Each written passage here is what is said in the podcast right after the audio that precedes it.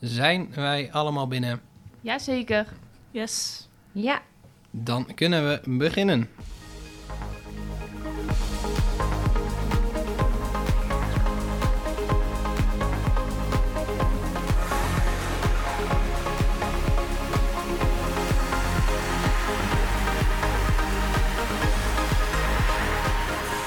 Een hele goede dag. Van harte welkom bij alweer de tweede Euro 2020 Voltcast. Een podcast over het UEFA Euro 2020 Volunteer Program. Speciaal voor onze vrijwilligers. Mijn naam is Brian Donnenwinkel. En aan mijn linkerkant de koningin van de communicatie. Die er week in, week uit voor zorgt dat iedereen via verschillende kanalen op de hoogte blijft van de laatste ontwikkelingen. Emmy. Hoi. Nog één stoeltje verder. Iemand die we eigenlijk niet meer terug hadden verwacht na een stage van vorig jaar, maar er gelukkig toch weer bij is. Recent stond ze als eventtalent nog te spreken op een zakelijk congres, maar nu te gast in onze podcast. Inge. Hoi. Welkom terug. Dan de derde en tevens laatste gast van vandaag. Toen een groot deel van ons team, Team Volt, een kind kreeg, stond zij op om ons te redden en 3 maanden het team te versterken. We mogen nog ruim een maand van haar aanwezigheid genieten. Nadia. Hoi. Ja, mooi dat jullie er allemaal zijn. Vandaag, beste vrijwilligers, geven wij een kijkje achter de schermen. Duiken we in de wereld van de communicatie. Hebben we nog een stukje over het IBC en beantwoorden natuurlijk weer al jullie vragen. Ik heb er erg veel zin in. Jullie ook? Ja, zeker. Ja, zeker.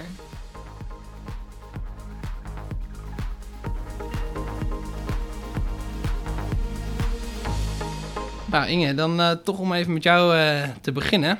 Nogmaals, fijn dat je weer terug bent. Had jij je stage vorig jaar niet gehaald of wat brengt je weer hier? Ja, nou ja, ik heb inderdaad een onvoldoende gehad. En ja, ik mag het dit jaar komen herkansen. Nee, dat is een geintje. Vorig jaar was het eigenlijk een meewerkstage voor mij. En dit jaar is het een afstudeerstage. Dus ik ben naast dat ik met jullie mee ga werken ook druk bij mijn scriptie. Ach, mooi. Nou, dat denk je dat je dat prima kan combineren. En we zagen natuurlijk nogal wat voorbij komen de afgelopen tijd. Deze week was het eerste testevenement van Field Labs, een zakelijk congres. Voor de mensen die niet weten wat Field Labs is, deze organiseren verschillende testevenementen waarbij het doel is om inzicht te vergaren in de besmettingsrisico's tijdens evenementen. Uiteindelijk is het natuurlijk het doel om de evenementenbranche weer veilig op te kunnen starten. En bij dat zakelijk congres stond jij in één keer op het podium als spreker. Hoe kwam dat? Ja, dat vond ik zelf ook erg bijzonder. Maar ik was toevallig een paar maanden geleden uitgekozen door docenten om mee te doen met een eventtalentdag. Dus vanuit school. En daar ben ik derde geworden. En toen kreeg ik in mijn mailbox opeens een mailtje terug dat de top 3 van het eventtalentdag gevraagd wordt om te komen spreken op het zakelijke testevenement. Dus daar hebben we gesproken over studeren in de coronatijd en hoe wij de toekomst voor ons zien. Nou, dat is voor ons en ook denk ik voor de vrijwilligers een goed teken dat we een eventtalent toch weer binnen hebben weten te halen. Dus erg fijn dat je weer terug bent. Ja, Nadia en Emmy, wij spreken elkaar zo nog even, maar het is eerst natuurlijk tijd voor de nieuwsupdate. Welkom bij de nieuwsupdate van februari 2021. Graag praten we je kort bij over de gevolgen van het uitstellen van het scenario, de geldigheid van de ID-paspoort tijdens het toernooi en wederom een flinke uitbreiding van 10 volunteers.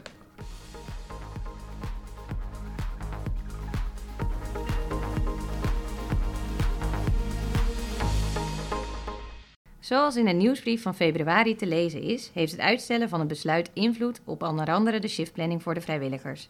Wij kunnen de shiftplanning pas definitief maken nadat het gekozen scenario bekend is. Wij bekijken de optie om een conceptversie van de shiftplanning eerder met jullie te delen. Hierover wordt je nog door ons geïnformeerd. Voor de vrijwilligers in het IBC geldt een andere tijdsplanning. Hier komen wij binnenkort op terug. Om voorafgaand aan het toernooi je accreditatie te kunnen afhalen, vereist de UEFA een geldigheid van het ID of paspoort tot minimaal 14 oktober 2021. Indien jouw ID of paspoort eerder verloopt dan 14 oktober 2021, dien je dit direct bij ons te melden. Ja, we hadden het er al even kort over gehad, maar de komende maanden worden verschillende soorten evenementen getest. Waaronder ook 2 voetbalwedstrijden uit de keukenkampioen-divisie, waarbij 1500 bezoekers aanwezig mogen zijn. Laten we hopen dat dit perspectief gaat bieden voor Euro 2020. De gemiddelde leeftijd van teamvolunteers is flink gedaald de afgelopen maanden. Het team wordt namelijk niet alleen versterkt door mij, maar hebben we ook nog 2 hele jonge vrijwilligers erbij gekregen. Anouk is afgelopen december moeder geworden van een dochter en Michael heeft begin februari een zoon gekregen. Fantastisch nieuws en we wensen hen zeer veel geluk en plezier toe.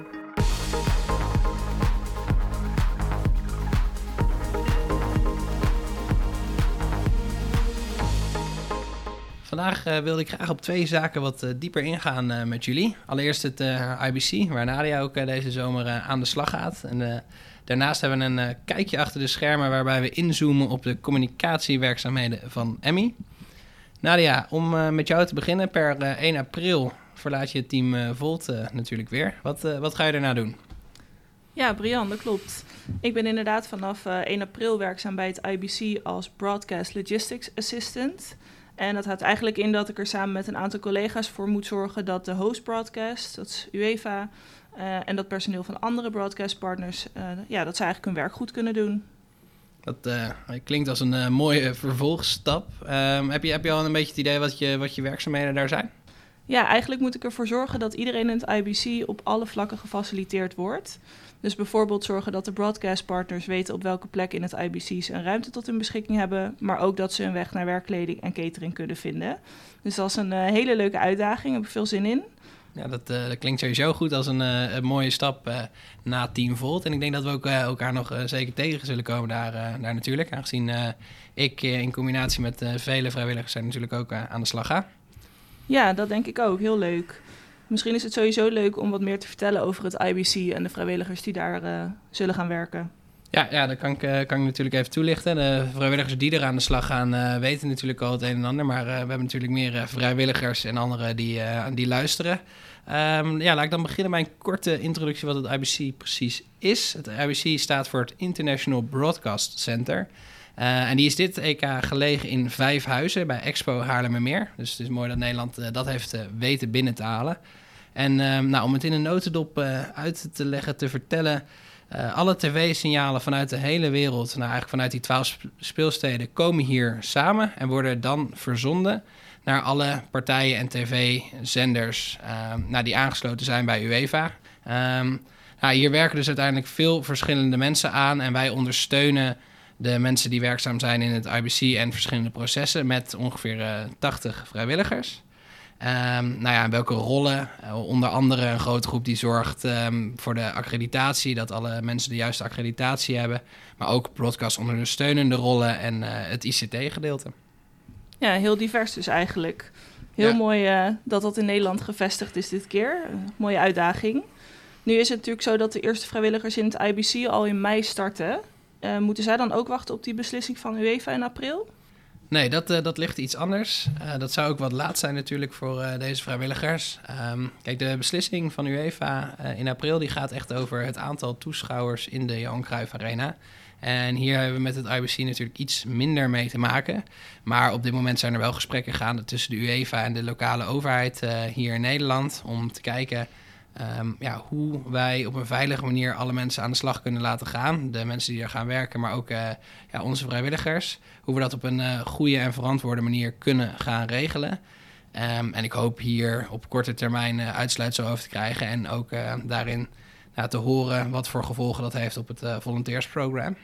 Ja, voor nu nog eventjes afwachten dus. Ik heb er in ieder geval vast veel zin in. En we gaan elkaar ongetwijfeld tegenkomen in het IBC.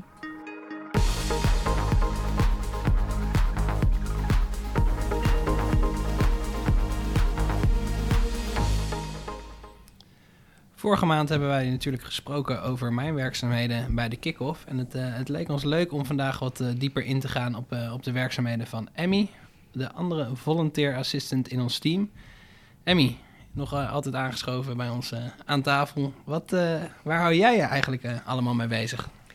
Binnen het team houd ik me onder andere bezig met eigenlijk alle communicatie naar de vrijwilligers toe. Denk hierbij aan alle mailings, nieuwsbrieven, het up-to-date houden van de website en het bedenken en creëren natuurlijk van content voor bijvoorbeeld onze gesloten Facebookpagina, die ondertussen al bijna 700 leden heeft. Niet niks. Maar zo heb ik ook gisteren bijvoorbeeld ook een planning gemaakt om alle communicatie rondom de aankomende kick-off gereed te hebben. En is afgelopen maandag de nieuwsbrief weer verstuurd. Dus eigenlijk alles wat we communiceren doen we met het doel om alle vrijwilligers geïnformeerd, betrokken en natuurlijk vooral enthousiast te houden tot en met het toernooi. Ja, niks gelogen dus aan de intro met de koningin van de communicatie dus. In je werkzaamheden tijdens het toernooi, er zal natuurlijk ook deels communicatie zijn, maar heb je nog andere werkzaamheden daarin? Ja, zeker. Dat blijft ook zeker deels communicatie, want ook tijdens het toernooi moeten gewoon de vrijwilligers goed geïnformeerd blijven. Maar daarnaast ben ik tijdens het toernooi ook verantwoordelijk voor, zoals ik dat nu ook al ben, voor verschillende domeinen, waaronder bijvoorbeeld de mobility makers, de mediavrijwilligers, de ticketingvrijwilligers, ik ga zo dan maar door. En daarnaast ben ik op dit moment ook bezig om onze volunteershome helemaal gereed te krijgen voor het toernooi. Ja, ik ben zeer benieuwd hoe dat er uiteindelijk uit komt te zien. En hoe ben je in deze rol terechtgekomen binnen de organisatie van Euro 2020? Ja, goede vraag. Ik ben in 2017 afgestudeerd aan de opleiding Speco Sportcommunicatie. En ik wilde gewoon ontzettend graag de sportwereld in. En na mijn afstudeerstage bij Vitesse heb ik daar 1,5 jaar gewerkt op de afdeling fanservice en marketingcommunicatie. En zo vervolgens daarna aan de slag gegaan voor Euro 2020. Maar Vitesse, dat is jouw clubje toch? Gaan ze dit seizoen voor de tweede keer in de historie een grote prijs pakken? Ja, nee, zeker. In de competitie hebben we wat steken laten vallen, maar we gaan voor de beker. Dus dat komt helemaal goed. Maar ik zag sowieso dat we veel vrijwilligers uit Arnhem en omgeving hebben. Dus dat vind ik altijd gezellig. Maar we dwalen volgens mij enorm af. Dus dit is misschien niet het handigste moment voor de podcast. Ik hoop in ieder geval dat de vrijwilligers het leuk vonden om wat achtergrondinformatie over jouw taak te horen. En mochten er nog vragen zijn, kunnen die altijd gesteld worden. En daarover gesproken, we hebben natuurlijk weer een aantal vragen binnengekregen.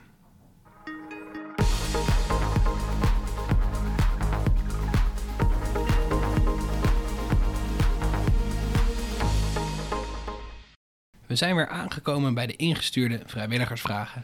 We hebben verschillende vragen binnengekregen en een aantal uitgezocht om vandaag te beantwoorden. Nu eerst de vraag van Martin. Martin, die als accreditatievrijwilliger aan de slag gaat in het IBC, heeft een vraag over de shifts. Hallo, met Martin Brouwer uit Arnhem. Ik heb met veel plezier jullie eerste podcast geluisterd en ik heb de volgende vragen. Komen er shuttlebussen tussen Schiphol en het perscentrum, het IBC, wat in de Haarlemmermeer zit? En houden jullie met de shifts rekening met de reistijd van de diverse volunteers? Vanuit Arnhem is het toch ruim 2 uur reizen naar het IBC. Nou, ik hoor het graag. Ja, dat zijn 2 terechte vragen van Martin. Nadia, weet jij hoe dit precies zit? Jazeker, met bus 300 kun je rechtstreeks naar het IBC en die rijdt heel regelmatig, dus dat is fijn. Daarna zijn we met de gemeente in gesprek om te kijken of we deze rit ook kunnen vergoeden voor de vrijwilligers. Daarover hopen we jullie snel te kunnen informeren. Ja, en uiteraard proberen we ook rekening te houden met alle reistijden van onze vrijwilligers. We weten de woonplaats, dus in dit geval Arnhem. Maar Brian, dan kan Martin wel met jou mee rijden, of niet? Ja, zeker. Ik ga natuurlijk ook veel naar het IBC. Ja. Met vrijwilligers uit Arnhem regelen we even een partybus. Komt helemaal goed. Komt helemaal goed. Nee, maar we komen hierop terug en we houden hier rekening mee.